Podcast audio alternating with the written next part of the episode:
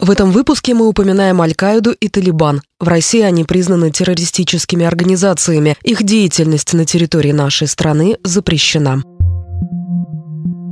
Каждый теракт и реакция на него со стороны властей порождает вопросы о том, как правильно нужно было среагировать. Как стоило бороться, например, с захватчиками самолета? Почему было принято то или иное решение? Нужен ли был штурм? Все эти вопросы обычно остаются без ответов. Власти или силовые структуры редко объясняют логику принятия своих решений. Есть ли какой-то единый сценарий? Или хотя бы набор вариантов, из которых выбирают, как поступить? Как складывается та самая борьба с терроризмом? Попробуем это выяснить.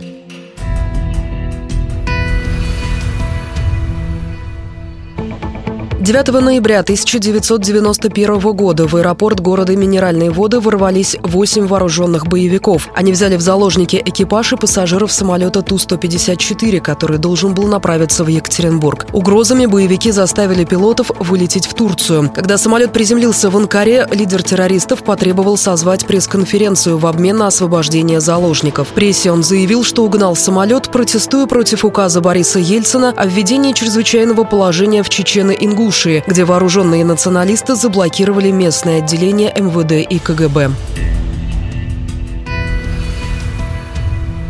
После пресс-конференции боевики вернулись в самолет и вылетели в Грозный. Там они покинули борт, а заложников пересадили на другой лайнер, в котором они добрались до Екатеринбурга. Это был первый и единственный бескровный теракт человека, которого российская пресса впоследствии назовет террористом номер один в России. Боевиками командовал Шамиль Басаев. Сегодня невозможно себе представить, что захватившему самолет боевику могут дать трибуну для выражения своих взглядов. Это противоречит политике противодействия терроризму. Еще более невероятным кажется то, что его политические требования выполнили. Ведь это делает террориста участником политического процесса, позволяет ему разговаривать на равных с государством и навязывать свои требования.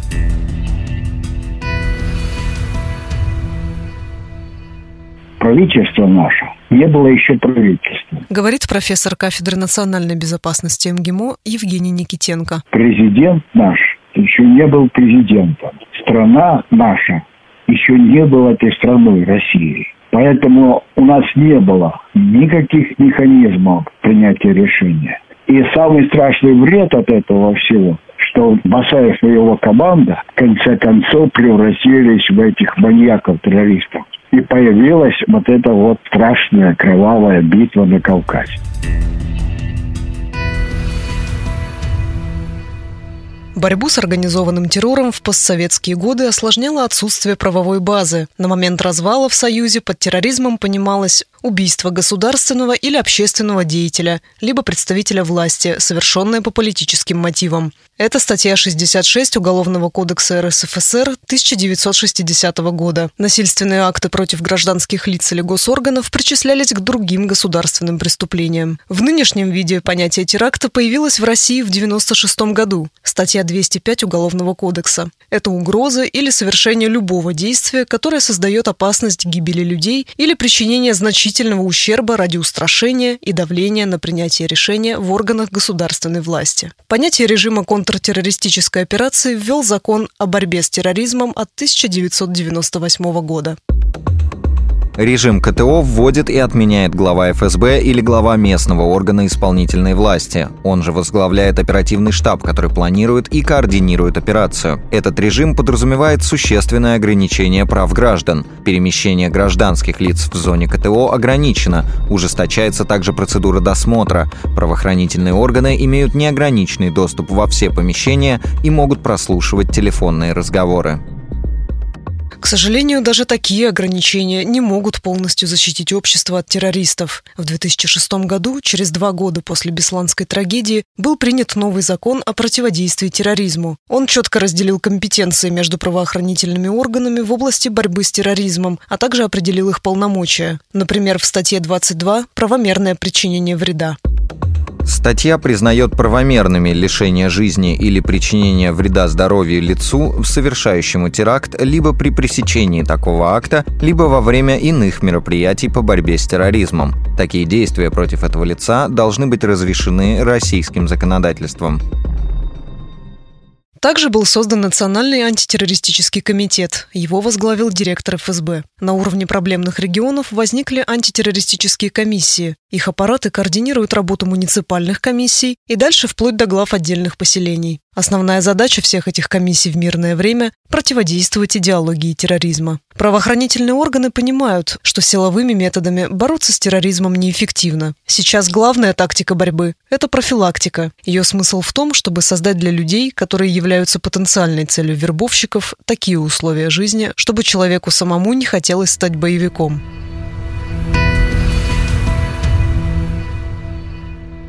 Терроризм, он, в общем-то, так скажем, достаточно волнообразно, если исторически посмотреть, достаточно волнообразно существует. Говорит подполковник запаса ФСБ, президент Союза офицеры группы «Альфа» Алексей Филатов. Несколько лет назад, даже, можно сказать, мировое сообщество прошли очередной такой пик, всплеск терроризма. Можно просто это посмотреть и по количеству проведенных терактов, и по количеству пострадавших в этих терактах людей. Мировое сообщество понимает, что надо как можно больше внимания оказывать именно борьбе не с последствиями терроризма, а именно профилактике терроризма. Борьба, например, над э, проблемой социальной разобщенности, над проблемой очень богатых и очень бедных. Вот если эти проблемы решать потихонечку, то и количество террористических угроз будет меньше. Если идти к идеальной картинке, то я думаю, что, наверное, мировое сообщество придет какой-то момент, когда не будет причин для терроризма. У людей не будет желания вставать на этот скользкий, на этот преступный путь и пытаться, в общем-то, такими методами доказать свою правость или свою какую-то позицию. Но это, наверное, такое далекое будущее. Летом 2016 года Госдума приняла пакет законов, который предложили депутат Ирина Яровая и сенатор Виктор Озеров. В Уголовный кодекс добавили статью об ответственности за недоносительство подготовки теракта, вооруженного мятежа и некоторых других преступлений. Также ужесточили наказание за экстремистские преступления, за призывы и оправдание терроризма, в том числе в соцсетях. Самой обсуждаемой частью проекта Яровой-Озерова стали поправки о хранении данных пользователей мобильных и интернет-сервисов. Операторов связи обязали полгода хранить все записи звонков и сообщений пользователей. В 2019 году крупнейшие операторы оценили затраты на 5 лет хранения трафика. МТС это обойдется в 60 миллиардов рублей, Билайну в 45, а Мегафону в 40 миллиардов рублей. Полная статистика по запросам от спецслужб не разглашается, но по данным Яндекса, в первой половине 2020 года компания получила от органов власти 15,5 тысяч запросов на раскрытие данных пользователей. Компания удовлетворила почти 13 тысяч а на остальные ответила отказом. В то же время, чтобы еще больше снизить вероятность совершения теракта, была усилена транспортная безопасность. Власти закупали и устанавливали в метро рамки металлодетекторов еще с 2000-х после взрыва в переходе на станции Пушкинская, когда погибли больше ста человек, и взрывы на Белорусской, когда бомбу заложили под скамью на станции. Однако это не предотвратило теракт в Санкт-Петербурге в 2017 году. Взрыв в метро Санкт-Петербурга квалифицирован как теракт. Об этом сообщили в Следственном комитете. Жертвами сегодняшнего теракта в метро Санкт-Петербурга, по данным на эту минуту, а это уточненные официальные данные, стали 9 человек. Между тем установлена личность мужчины, который предположительно привел в действие бомбу на Трибуне. В Санкт-Петербурге сегодня объявлен траур в память о жертвах вчерашнего теракта. Для совершения теракта в Санкт-Петербурге обвиняемые изготовили три взрывных устройства. Террорист-смертник Акбаржон Джалилов, согласно общему плану и отведенной ему роли, пронес два из них в метрополитен северной столицы. Одно из них он положил на платформе станции Площадь Восстания и собирался взорвать дистанционно. Однако устройство не сработало в силу конструктивных недостатков и впоследствии было обезврежено правоохранительными органами. Тогда металлодетекторы не помогли распознать две бомбы. Одну из них сотрудники правоохранительных органов обезвредили, а другую смертник взорвал в вагоне между станциями Сенная площадь и Технологический институт. 15 человек погибли, более 100 были ранены. После этого власти решили установить на входах в метро камеры с системой распознавания лиц. Эта система есть и на уличных камерах. С 2017 года система распознавания помогла задержать 263 человека, которые были в федеральном розыске. Сейчас в Москве почти 180 тысяч камер. В 2021 году с помощью системы распознавания лиц полиция находила и задерживала участников несогласованных акций протеста. Опросы показали, что почти две трети москвичей не одобряют видеонаблюдение с системой распознавания лиц в метро. Однозначно и скорее положительно систему видеонаблюдения в московском метрополитене оценили 43 43% опрошенных. Но есть и другие примеры, когда с террористами борются на их же земле. Например, война США и международной коалиции в Афганистане. Американские военные провели там 20 лет, в последние годы сокращая численность контингента, а в августе 21-го США решили окончательно уйти из страны. Изначально американцы планировали уничтожить террористов Аль-Каиды и помочь правительству Афганистана обучить местных военных и поддержать их в борьбе с последователями Усама бен Ладена. Но полностью победить террористов не удавалось. В стране начали действовать боевики Талибана. Они противостояли официальному Кабулу и одновременно пытались выстроить полноценные международные отношения с разными странами, в том числе с Россией. Контингент США в Афганистане наносил точечные удары по боевикам.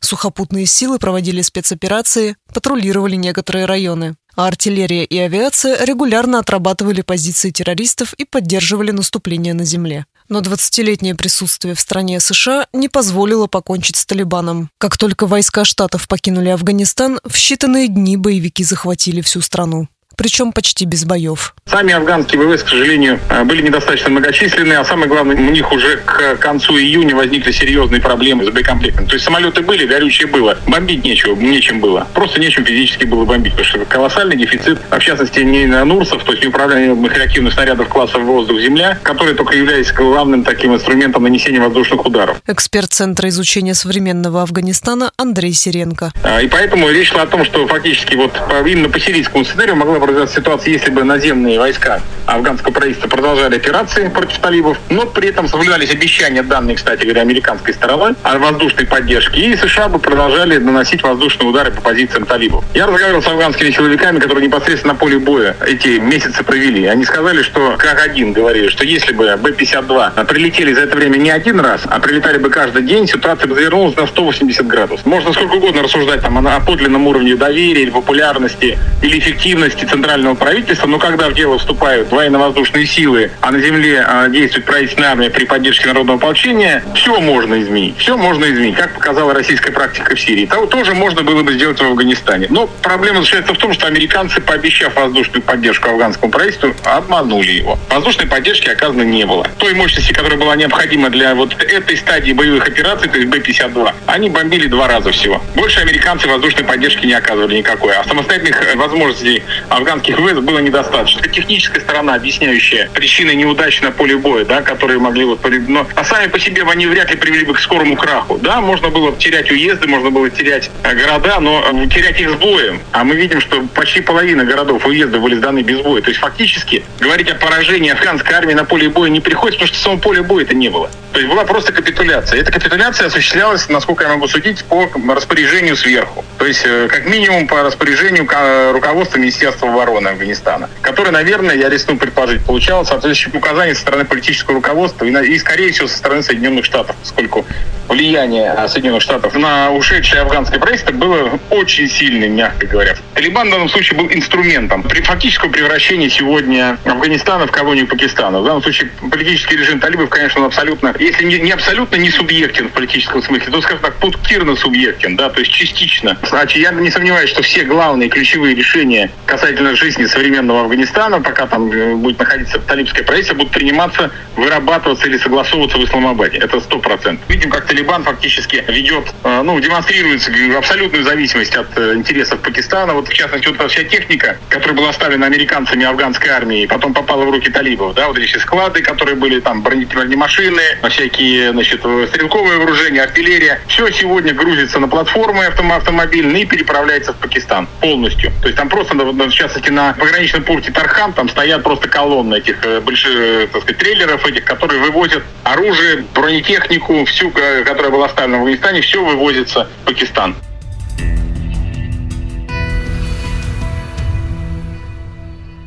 Современная борьба с терроризмом перестроилась на профилактику и точечные операции. Вести с боевиками полноценную войну, как это было в Сирии, сложно. Враг постоянно находится в тени. Его убежища и базы часто известны лишь предположительно. Он действует хаотично, не ведет наступлений, как регулярная армия. Пытаться вести с таким противником полномасштабную войну оказывается бессмысленно. Это чревато неизбежными жертвами и может растянуться на годы. И не факт, что приведет к результату. Американцы провели в Афганистане 20 лет, но Талибан при всех усилиях так и не уничтожили. Почему так вышло? И можно ли вообще в современных реалиях полностью уничтожить какое-либо террористическое движение? Для того, чтобы разгромить Талибан, нужно было вести совсем иную политику в отношении Пакистана. Зависимость Талибана и других джихадистских групп от пакистанской разведки, от пакистанских силовиков была очень значительной. Колоссальная была зависимость. Я думаю, что если бы американцы захотели бы по-настоящему решить эту проблему, то они бы не столько вели переговоры с талибами в Катаре, да, сколько бы на самом деле сначала бы пытались по-хорошему уговорить Исламабад изменить свою политику в отношении Афганистана. А если бы это не получилось, они бы начали сначала угрожать, а потом вводить экономические санкции против пакистанского руководства и пакистанской экономики. Они не настолько сильны, как кажется. Пакистан – это такой колосс на глиняных ногах и с очень слабой экономической конструкцией. Поэтому если бы значит, был бы введен режим экономических санкций, хотя бы близко похожий на иранский, я думаю, что Исламабад очень быстро согласился на существенные изменения своей политики. В конце концов, можно было бы против пакистанской разведки, которая непосредственно занималась управлением боевыми операциями талибов в Афганистане, можно было бы тоже ввести санкции, как, по примеру, того, как американцы вели против корпуса стражи исламской революции.